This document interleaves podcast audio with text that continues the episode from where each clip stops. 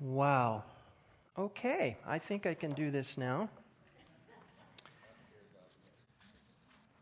I don't know if you guys saw my Facebook post, but I I'm not anti-tattoo, but everyone around me seems to be getting tattoos and I thought I'd get my first tattoo.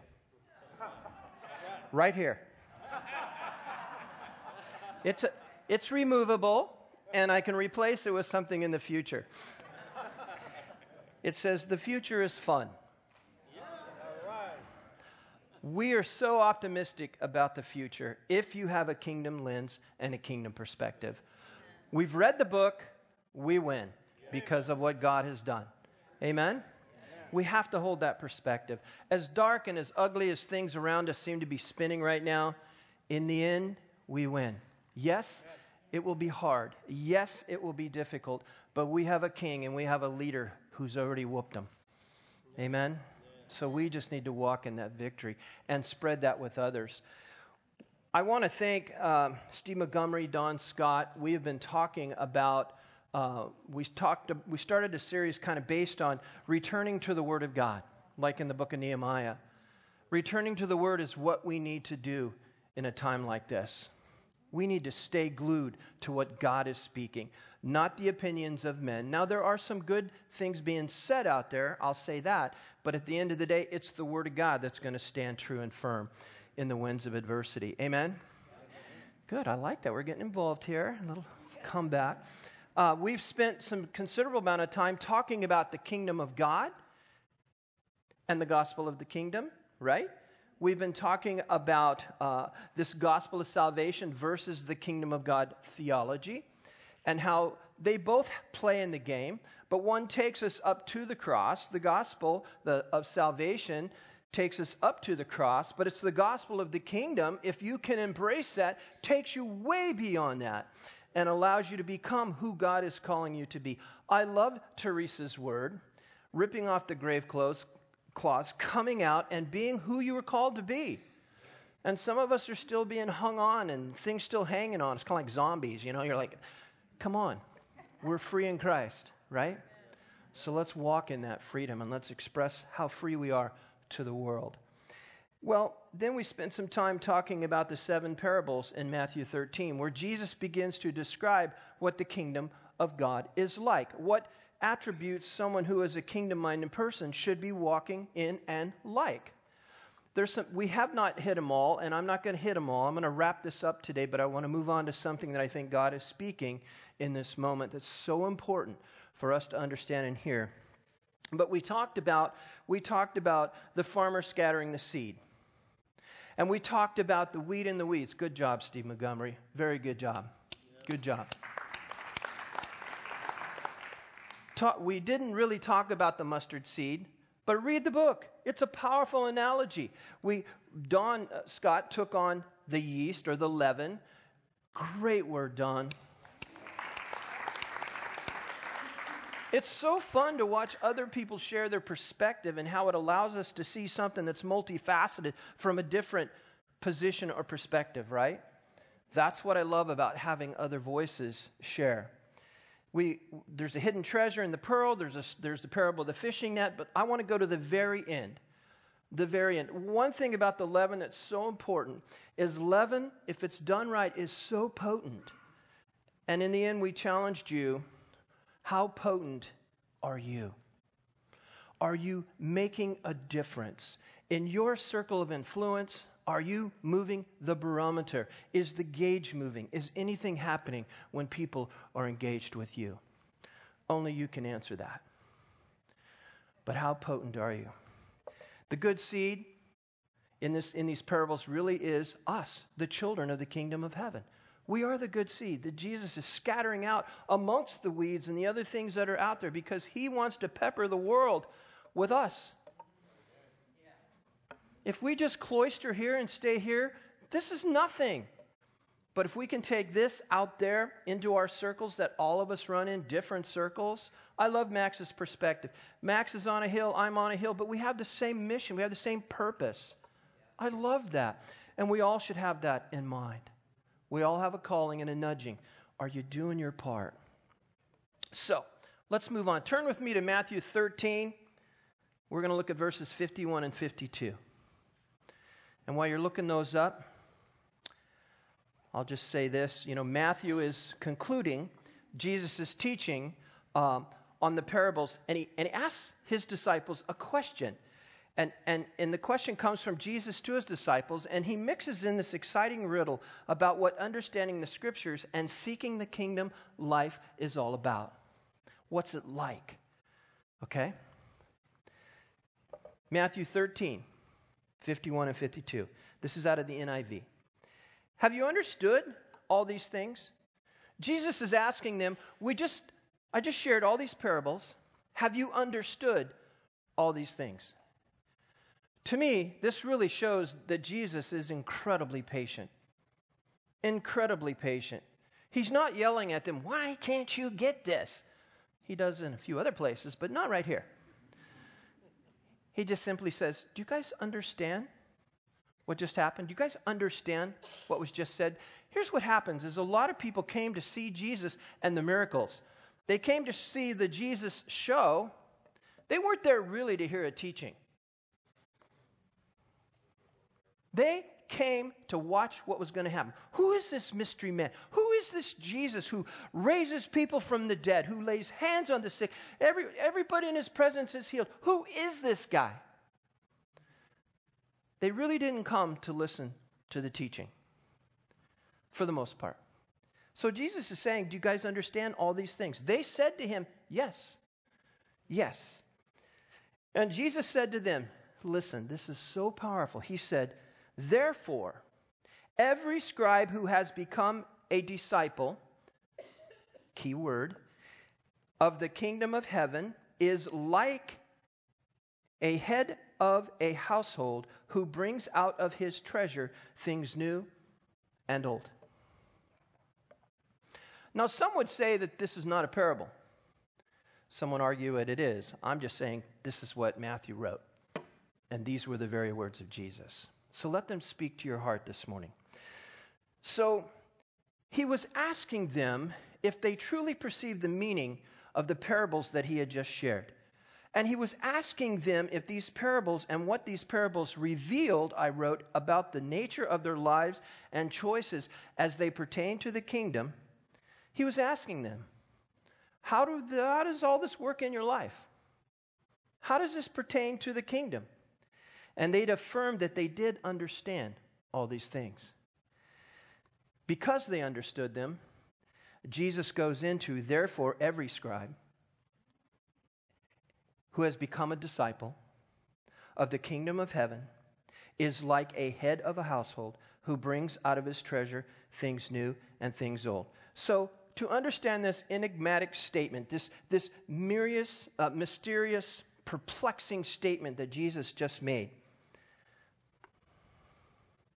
we have to consider the terms that Jesus uses. So we've got to put this in context, okay? So let's go down the list of what Jesus is describing here really quickly. A scribe. A scribe. A scribe is someone who scribes, they write. But these particular scribes that he's referring to are ones who have been writing the scripture over and over, and they didn't have printing presses. They didn't have a thing you ran down to a quickie mart and put it on a, you know, a copy machine and run off 400 copies. They meticulously wrote it and wrote it again and again and again and again. They were very intimate with the content, the content of the law. They were very content with what Jesus, uh, what they had learned and, and, had seen and written over the future. They had just over and over by repetition. They become incredibly familiar. I wrote here a scribe is someone who understands the meaning and the messages of written words, specifically the scriptures. Scribes possess a, a deep and wide understanding of the scriptures, their meaning, and the message behind them. They know what has been revealed by God and the prophets of old in the Old Testament, so they treasure up what has been, already been taught in the Old and the New. That's what they do. Scribes are people, you could say that they had written the word upon their heart. Uh, Cyril Hunkler, where's Cyril at? Right there. I don't know how I missed you. He's like, you move over about five feet and you'll be in the light, brother. this guy is a, is, is a walking treasure of Bible knowledge. My goodness. He knows it here, but he knows it here. And there are many of you in this room, but a lot of times, uh, Cyril, do you know da da da? And he'll rattle it off verbatim. It's written on his heart. He carries it with him as a treasure. Next, we see the word a discipler, or a disciple, excuse me. A disciple is a learner, they are a follower, they are a student, and we're going to hear later that they are an imitator. A head of the household is the person who has the most authority. I'm just breaking this scripture down. A head of the household has the most authority in the house or the family. They are responsible for everything in the house, and everything in the house ultimately belongs to the head of the household. Now, let's not get lost in thinking of family and husbands and wives and children and all. Think of you yourself. You are the gatekeeper of you, right? In the end, we're all going to stand alone before the Lord. So this really is focusing on in on you. You are the head of your own household, yourself. You got that? You're the keeper of your heart. You're the keeper of what goes in and out of here, especially here. You're the one that controls that. Their treasure is what belongs to the head of the household, and it's the head of the household's treasure. That's what Jesus says. And the kingdom of heaven is Jesus' kingdom. And the opportunity that we have to participate in it, in it, if we understand the offer and are faithful to accept it, is what Jesus is saying.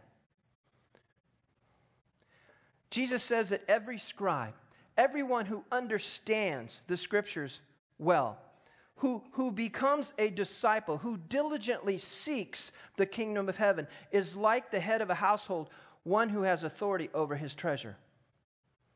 Is this making sense? I'm getting a lot of people looking at me, kind of strange. I, I hope it does. It, it made sense to me one time, but. So, a scribe's treasure, you are the scribes. A scribe's treasure is their knowledge and understanding of the scriptures. That's your treasure. And out of their wealth of scriptural knowledge, I wrote, This kingdom seeking scribe will bring forth treasures that are both new things and old. How many, how many are kind of, this is kind of ding, ding, ding. I see one hand, that's good.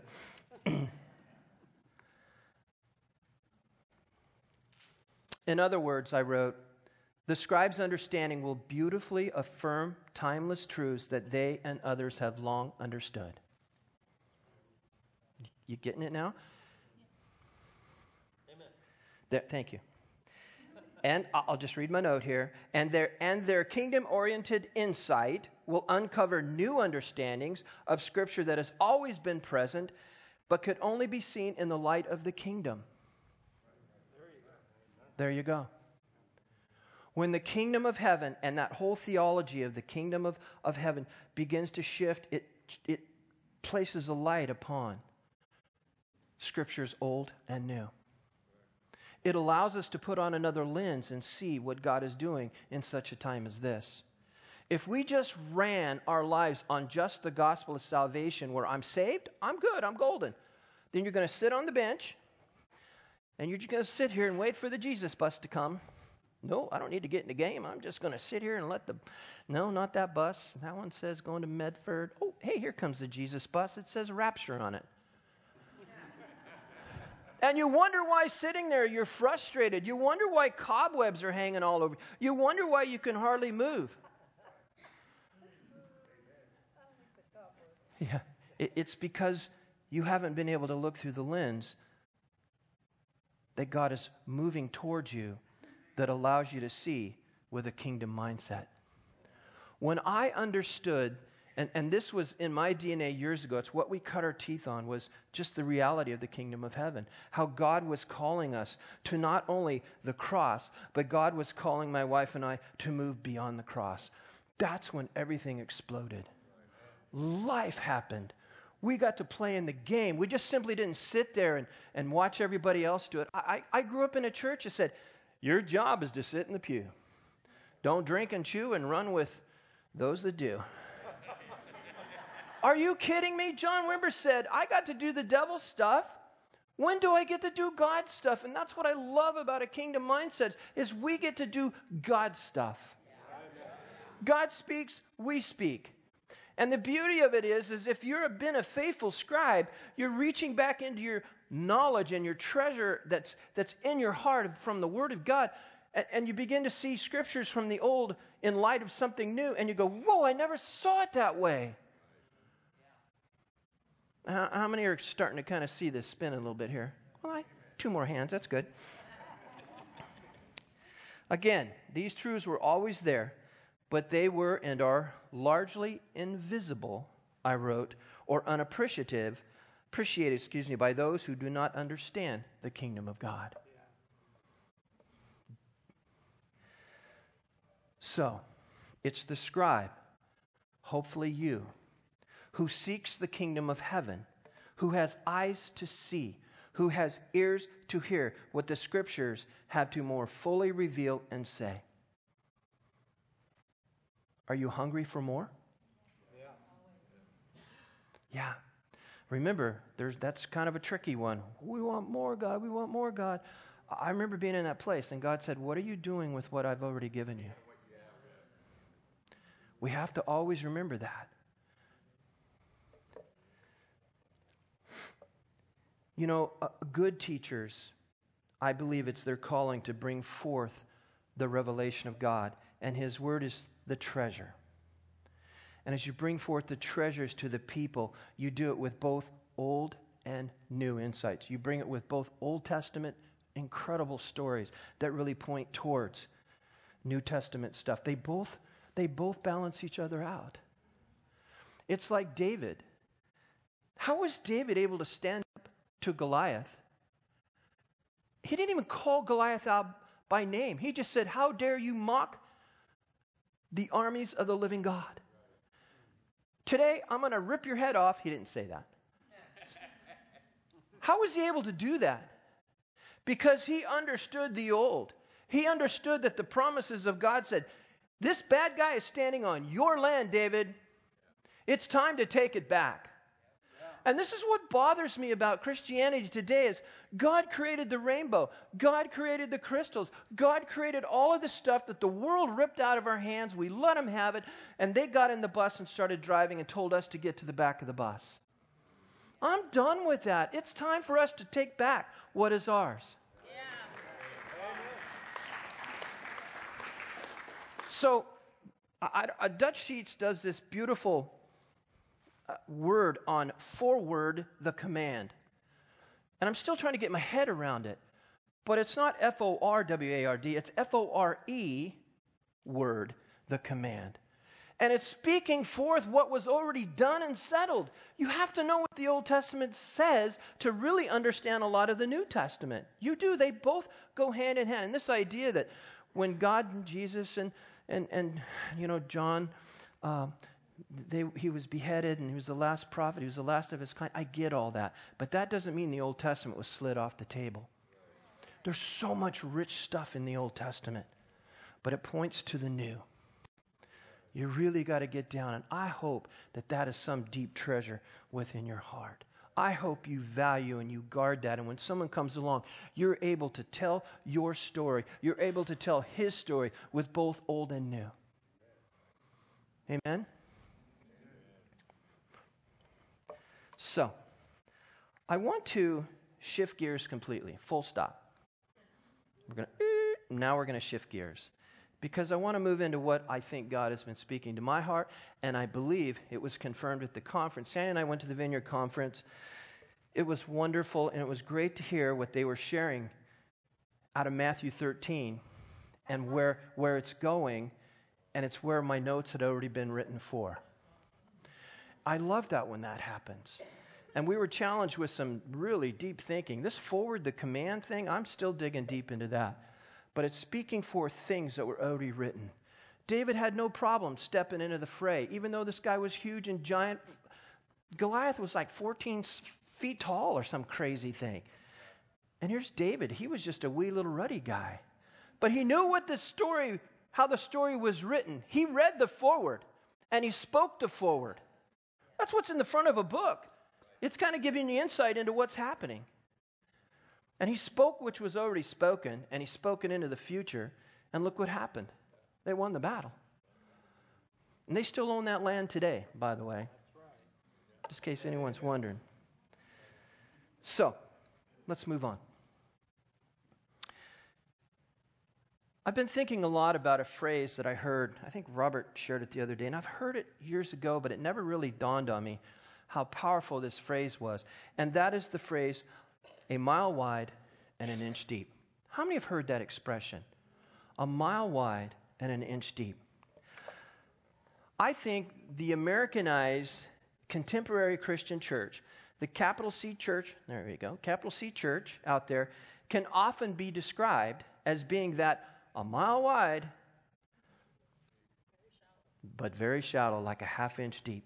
Its circulation is vast, but again, its influence is minimal. And human nature really does reveal, if you've ever watched kids, it really does reveal that we are followers. We are imitators of others. We have a saying here at school you're either a follower or a leader, but either both, both, both sides will follow something. If you're a follower, a follower, follow a good leader. If you're a good leader, follow another good leader. But don't follow bad imitators. You know, we, we've watched how children learn to walk and talk and, and how they learn to listen. They watch their parents, they, they, they watch others operate, and they pick up those mannerisms. How many know what I'm talking about? Yeah, we all kind of become a product of the circle that we're in and the environment that we run with. Well, hey, in 1889, there was an American journalist, and, and he was the one who introduced this phrase. And it's still used today, this mile wide, inch deep, is still used today to describe someone or something that's superficial, trivial, or un- unimportant. That's, that's right out of the dictionary. I had to research this. I wanted to know what this really meant. The phrase a mile wide and an inch deep, the journalist was actually describing the Platte River out of the Midwest. Now, he, he says here, and although it is an important part of the Missouri River watershed, it was disqualified because for any kind of major navigation because, yes, it was wide, but it was too deep to navigate. I'm sorry. You guys are paying attention. That's great. Great. Thank you. And, and, this is a quote from him. He said, The river has a large circulation, but very little influence. It covers a great deal of ground, but it's, it is not deep. In some places, it is a mile wide and three quarters of an inch deep. And the phrase was born. And whenever they use the phrase today, it's usually not used as a compliment, it's kind of a derogatory kind of thing. And, and so think of the average Americanized Christian church today. We can have incredibly large circulation out in the world, but we're having very little influence. In fact, I would go on to say that in some places we've been kicked away from the table. And you know what? a lot of it's our own fault. We should be at the table. We should be in the conversations. But what happened? If we're not careful, you, me, others, we run the risk of being a mile wide and maybe a quarter inch deep. How deep are you? How wide is your influence? How much of effect does it really have on others? You got to think about that for a moment. According to God's word, turn with me to uh, 3 John, verse 1. I'm sorry, 3 John, chapter 1, verse 11. There we go. According to God's word, part of the problem and part of the solution is direct, directly related to this practice of imitation. 3 John chapter 1 verse 11 says, "Dear friend, do not imitate what is evil, but what is good. Anyone who does what is good is from God, and anyone who does what is evil has not seen God. So, what are we supposed to be imitating? Good. Good. I'm going to say something, and I mean it with all sincerity, but I'm not trying to question your salvation. I just want to challenge your heart. Sometimes Jesus will speak things to our mind that offends our heart and it really shows us where we're at. You may think that you are a Christian, but are you sure? You may think that you are a Christian. I believe. But are you sure? Thank you. Are you sure? You know, Jesus' call to follow him was more than just an invitation to pray a prayer. When, when Jesus called us, he called you, he called me, what it really was was a summons to lose your life. It was a summons to not only lose your life, but find a new life in him. Better, full of unspeakable joy. That's a deep, that's deep. He didn't call you to Disneyland. He didn't call you to happy times. He called you to come and to lose your life in Him. Turn with me to Matthew 4:19.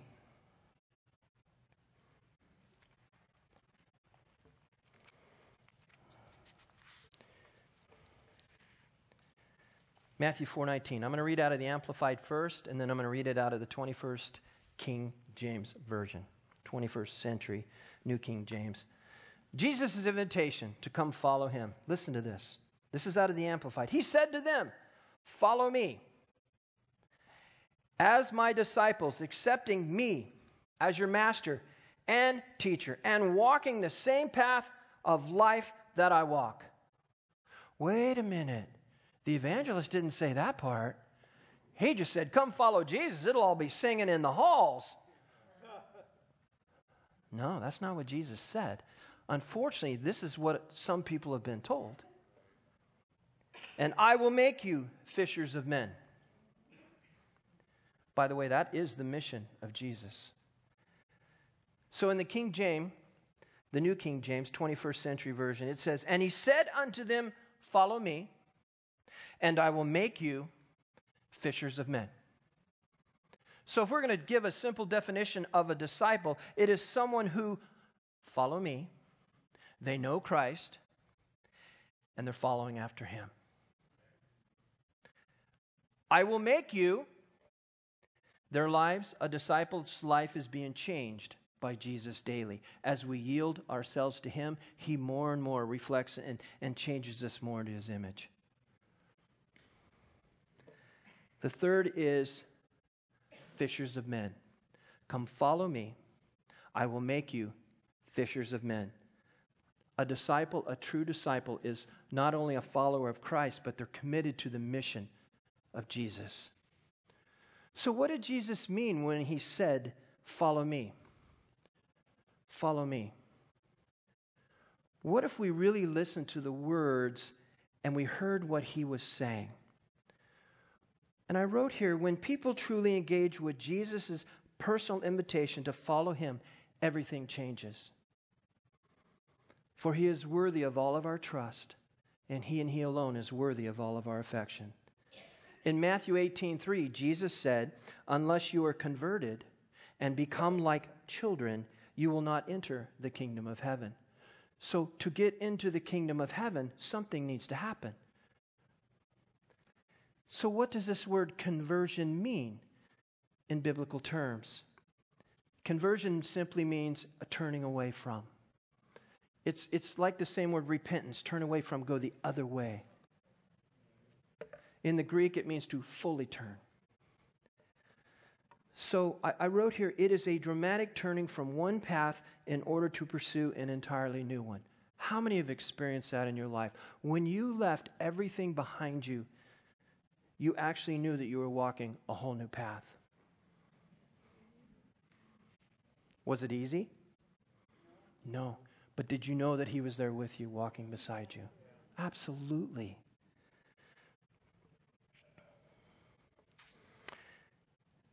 It involves, I wrote some just bullet points here. It involves turning one's back to the system of the world and its anti God values, being converted. It involves turning away from dead religion to self and, and self righteousness. A lot of self righteous people out there in the world today. It's disgusting, especially in the family of believers. Ah, oh, it breaks my heart. It involves a complete pivot and about face in order to enter through the narrow gate that leads to life. That's being a convert. But what if I told you that Jesus didn't want us to just win converts?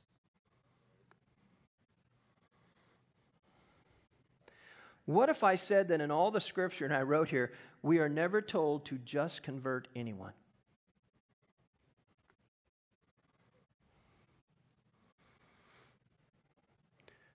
What if I propose that people accepting Jesus into their life does not fulfill our mission? What if I propose that people accepting Jesus into their life does not fulfill our, mes- our mission? It doesn't. Just believing in Jesus is not enough. We don't dance around the neighborhoods with a little wand, go up and prang them on the head with something, and they're converted, and now they're just, it doesn't work that way. Not at all. Jesus did not call us to make just converts. He called us to make disciples who disciple disciples who disciple disciples. And this has gone on for thousands of years. That's the process. That's the way it should be going. If we're going to expand the kingdom, we need to understand this. It's not about just sharing this loving, hugging little gospel that makes people feel good. It's about being truthful and honest. And if we're not, we're not introducing them to the King of Kings and the Lord of Lords who radically wants to change their life. We're not. But if we're, we're we have that heart, okay, I'm going to follow Jesus, follow me, and I will make you fishers of men. That doesn't mean we just go out and, and, and just throw the gospel everywhere and run around. Whoa! I, I led 8,500 people to the Lord today. They all said yes. Probably a lot of those said yes because you annoyed them. I've heard that from people. I said yes because I was just annoyed and wanted them to go away. But when you begin to talk to these people and you go, how, how many of those brought you into their circle? Because those people understood discipleship. So not only did they share Jesus with them, they walked it out right beside them and with them. Are we doing that? You know, let's be honest. One of the things we need to understand about preaching the gospel that Jesus preached is it really is an inconvenient truth. Think about it. Jesus called you to pick up your cross? What does that mean? Come follow him? Possibly die? I mean, go to a third world country. In this country, we can, we can run around saying, I'm a Christian, I'm a Christian, and we're really not going to get much persecution other than you're crazy or you're just goofy or you're weird or you're a Jesus freak. I've heard all those labels. But man, you go to a third world country, and let's say you're a Muslim, and you give your heart to Jesus and you become a Christian, it costs you everything. We're so comfortable in this, in this nation. I love this country, but we're so comfortable and we've watered down this part of come follow me to where it's like, you know, you can follow Jesus, you can believe in him, but you can still stay at home, you can still do your thing, you can still do all the stuff you did before. Just believe. And I get in some circles where people say, hey, I, believe, so I'm saved. I don't know. Paul says something about working out your salvation with fear and trembling. Come on.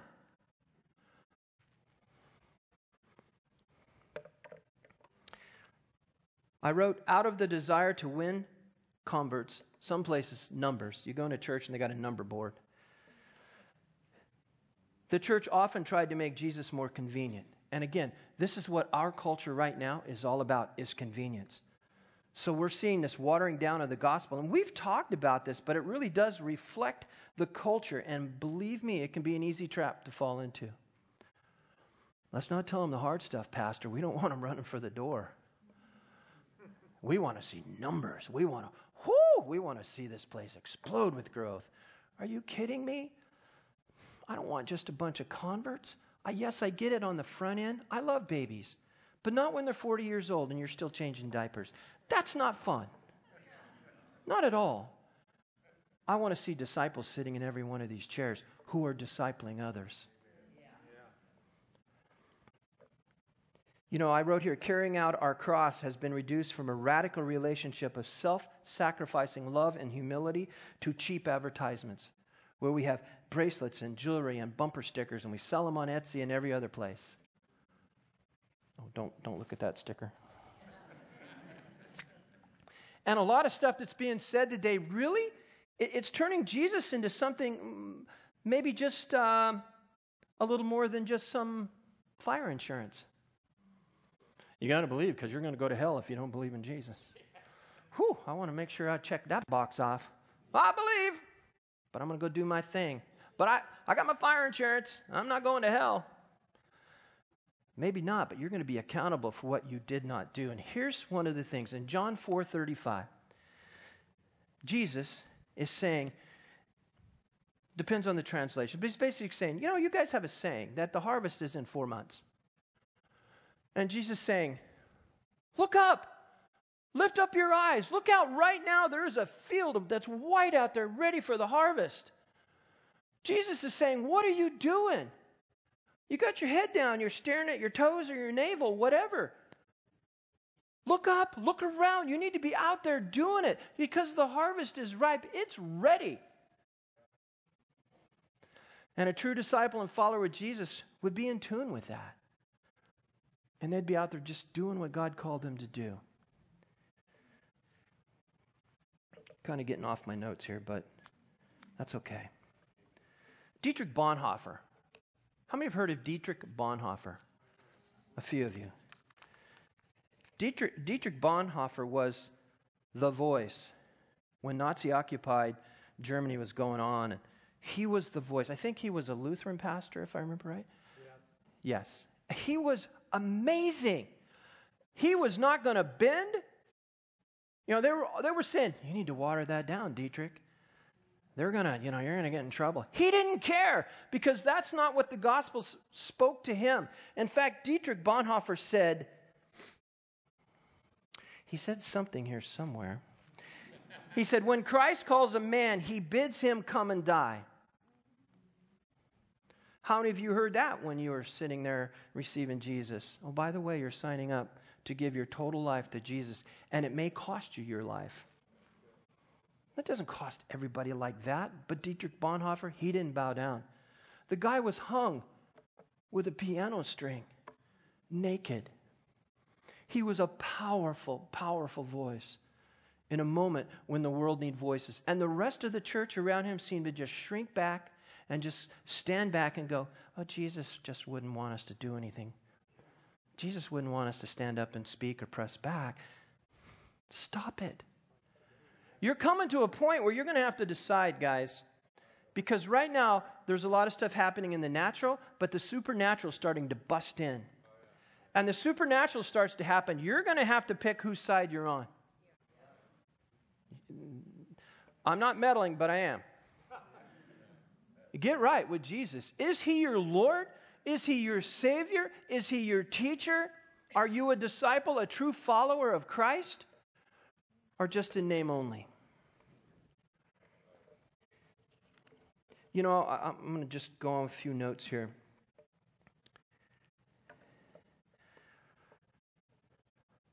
I wrote here, we have made Jesus just a small part of our lives. I'm talking the capital C. Christianized, Americanized Christianity, where we have just made Jesus a small part of our life. He's kind of like our plus one. Well, of course, I believe in Jesus. I have a book on a shelf somewhere that talks about him, but oh, yeah, I got my bobblehead Jesus in my car as I drive down the road. He's everywhere.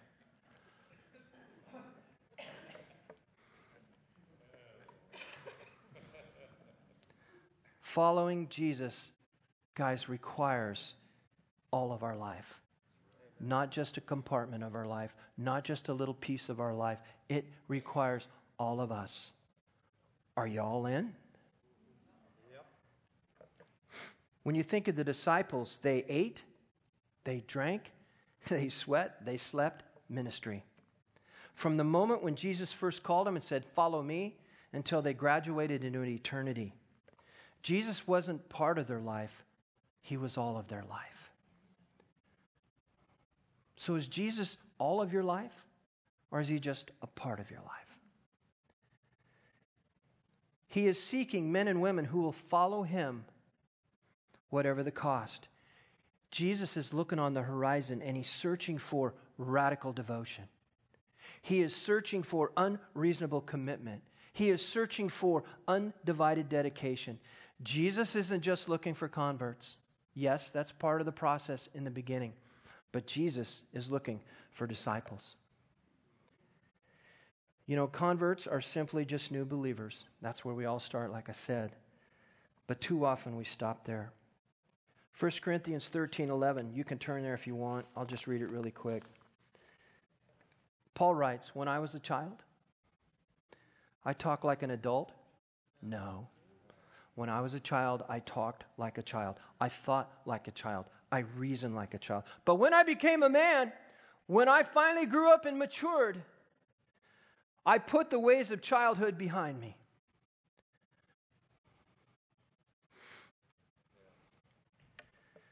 You know, for years, the capital C church has worked hard at creating programs uh, that to, to, to, make to help people make this decision to accept Christ. I think that's a great thing. Billy Graham and all this. I, I, loved that brother. And others like him that went out there and faithfully just preached Jesus. But in the end, what happens next? What happens after we just accept Jesus? And that's one of my challenges that just irks me today is there's people running around on the streets. I get it. They're preaching the gospel. They pat them on the back and say, see you later. Myself, I, I get you could be planting seeds and, and someone's going to water and someone maybe, but statistically, I've never seen that work too well. What I have seen is when you speak and you preach and you lead someone to Christ, you take personal responsibility to take them as far as you can in Jesus. You become their discipler, and they become a follower of your ways as you follow Christ. Puts a huge responsibility on you, but that's what we're called to do. Again, our mission isn't to win converts, it's to make disciples. So, what's the difference? I just 10 things really fast just to contrast converts and disciples. Converts are believers who live like the world. Yeah, I believe in Jesus, but I'm still doing my own thing. Whereas disciples are believers who live like Jesus. Converts are focused on their values, their interests, their worries, their fears, their priorities, and their lifestyles. Disciples are focused on Jesus. Converts go to church Disciples understand they are the church. That is huge. Converts are involved in the mission of Jesus. Yes. But the disciples are committed to it. Converts cheer from the sidelines. Disciples are in the game. In this fellowship, I hope you hear me drone that time and time again. You're not here as a spectator, you're here because God wants to call you into the game you have a position to play. Converts follow the rules, disciples follow Jesus. Converts are all about believing, disciples are all about being. Converts are comfortable, disciples make sacrifices. Converts talk, disciples make more disciples. So, a disciple, at the end of the day, is someone who wholeheartedly follows the life and the example of Jesus, who makes his mission their mission, his values their values, his heart aligns with their heart. So, where are you at in that? A disciple is someone who desperately seeks to be like Jesus. A disciple is someone who is so committed to Christ mm, that they will follow him to hell and back. I know some people like that. It's their story, but they gave everything and went places that no one would really want to go. In our early life, and this isn't a toot horn, it's what God called us to. My wife and I were so committed, and we understood what it meant to be a follower of Christ that we sold our home. Now, this is our story. I'm not saying this is a prerequisite to something deeper. This is our story. But we sold our home and we went full time ministry. We have crawled under bridges to bring food to people who had no food. We've gone into places we were around people who had hepatitis and all these weird diseases and stuff, and God never let us down. Never. We knew that we were in His hands. And I believe that has a lot to do with where we're at today, my wife and I. Is because we realize if we're going to follow Jesus, yeah, it's going to cost us. And it has cost us tremendously over the years. But God also has blessed us beyond our wildest imagination. He's blessed us with people like you. He's blessed us with an amazing family, a home. I mean, the list goes on and on. You honor Him, and He honors you. If you're tired of and you're frustrated, things aren't working, nothing's going on, maybe you're not honoring God like you should be. That's a word for some of you in here today. And if you start honoring God like you should, He will honor you. We don't do it to get, we do it because we're supposed to. That's what He's called us to do. So I'm going to wrap this up.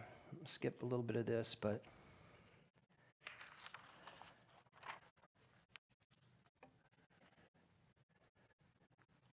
Again, I hope you can hear this.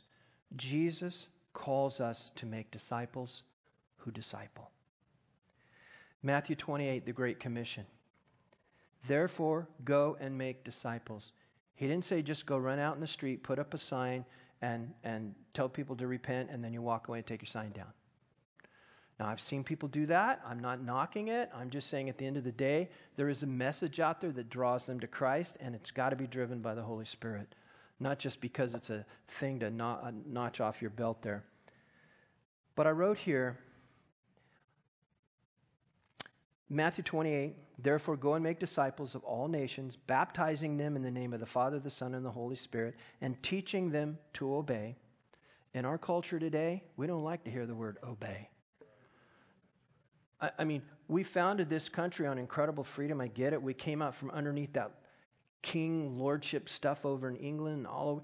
I, I get all that. But at the end of the day, we miss something when we say, we don't need a king. I'm sorry. I need a king in my life. I need a Lord in my life. Because if I don't, I'll go to the Pacific Ocean and keep swimming west. That's what the pioneers did. If the ocean hadn't been there to stop them, they would have just kept going. But it stopped them. Jesus offers us grace and love without condition, but not without expectation. Did you catch that?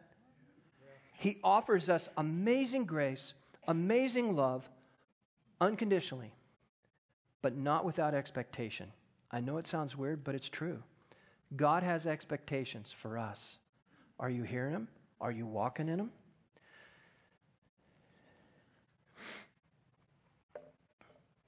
So let's circle all the way back to Matthew 4:19. Follow me, and I will make you fishers of men. How many of you want to learn how to make fishers of men? How many of you want to learn how to become a better fisher of men? That should be on all of our hearts. I don't have this all figured out. I'm, I'm like you. I just, I just keep leaning forward. Oh, man. But let me tell you something. If you want to become a fisher of men, you must first learn to become a follower. Who are you following? Are you following these podcasts that are all over the place that bounce around? Or you listen to 18 different things like you went to a smorgasbord and you got all this stuff?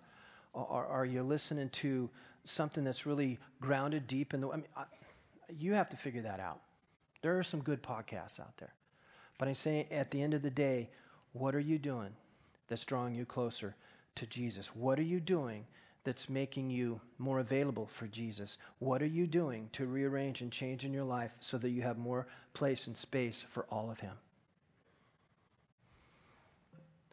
You have to decide that. So let's stand. Guys, what I'm hearing the Lord challenging us on is to really go back and revisit what it means not only to be a disciple, but how do we make more disciples? How do we do it without just doing this? How do we really do it? And I'm telling you, if, if, you want to step into that fray, that's what I'm going to call you into. If you want to step into that fray, you want to, yeah, just, I say, come on in. I want to learn with you. I'm not trying to create a program. I'm just trying to look at the Word of God and see what Jesus did. What can we be doing that Jesus did that's going to help us not only bring people to Him, but teach them how to follow Him? That's my heart. And I think that's where God's taking us discipleship. And again, please don't hear, oh, he's going to create another program. No, this is not a program. It should be a lifestyle. No, it should be more than a lifestyle. It should be our way of life. So, if you have determined in your heart that maybe I'm just not following Jesus like I should be. I want to follow him better. I want to follow him closer. Then I'd like you to come forward. I want to pray for you. If you're in this point where you're going, you know, I don't even know if I'm a Christian, please come forward. We want to pray for you. We want to introduce you to the King of Kings and the Lord of Lords. And some of you have been walking down a path that you know you're not supposed to be on that path. I'm going to tell you something. There are ancient paths that God is taking us back to. The ways of Babylon, the paths of Babylon that the world's been preaching and teaching is not the way to life. There are ancient paths that Jesus wants us walking on that will take us back to life. So let's just take this moment. If you want to really learn how to become a fisher of men, you're all in. I'd love for you to come forward. I want to pray over you that something would spark in your heart, that would ignite a passion in you to want to learn more about what it means to be a follower of Jesus. And maybe you're not following Jesus like you should. Come forward. We want to pray for you.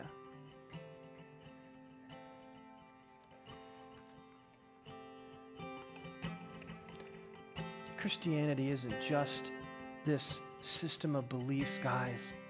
And it isn't just a lifestyle, it's a life that's transformed by Jesus. Is the path that you on that you're on now is it really transforming you into the image of Jesus or is it just frustrating you? Yes.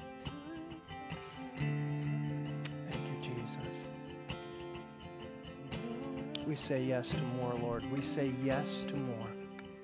Thank you, God. Yes to more. Thank you, Jesus. Thank you, Jesus. Thank you, Jesus.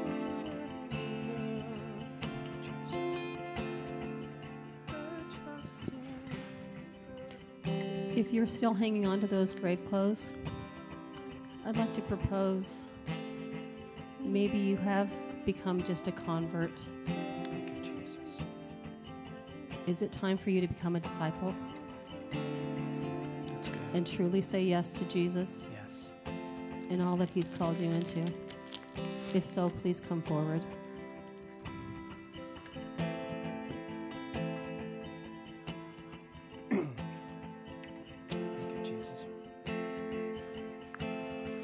In this area over here, I just really sense that there's been some fracturedness in relationship, and I just see God's bringing healing to that.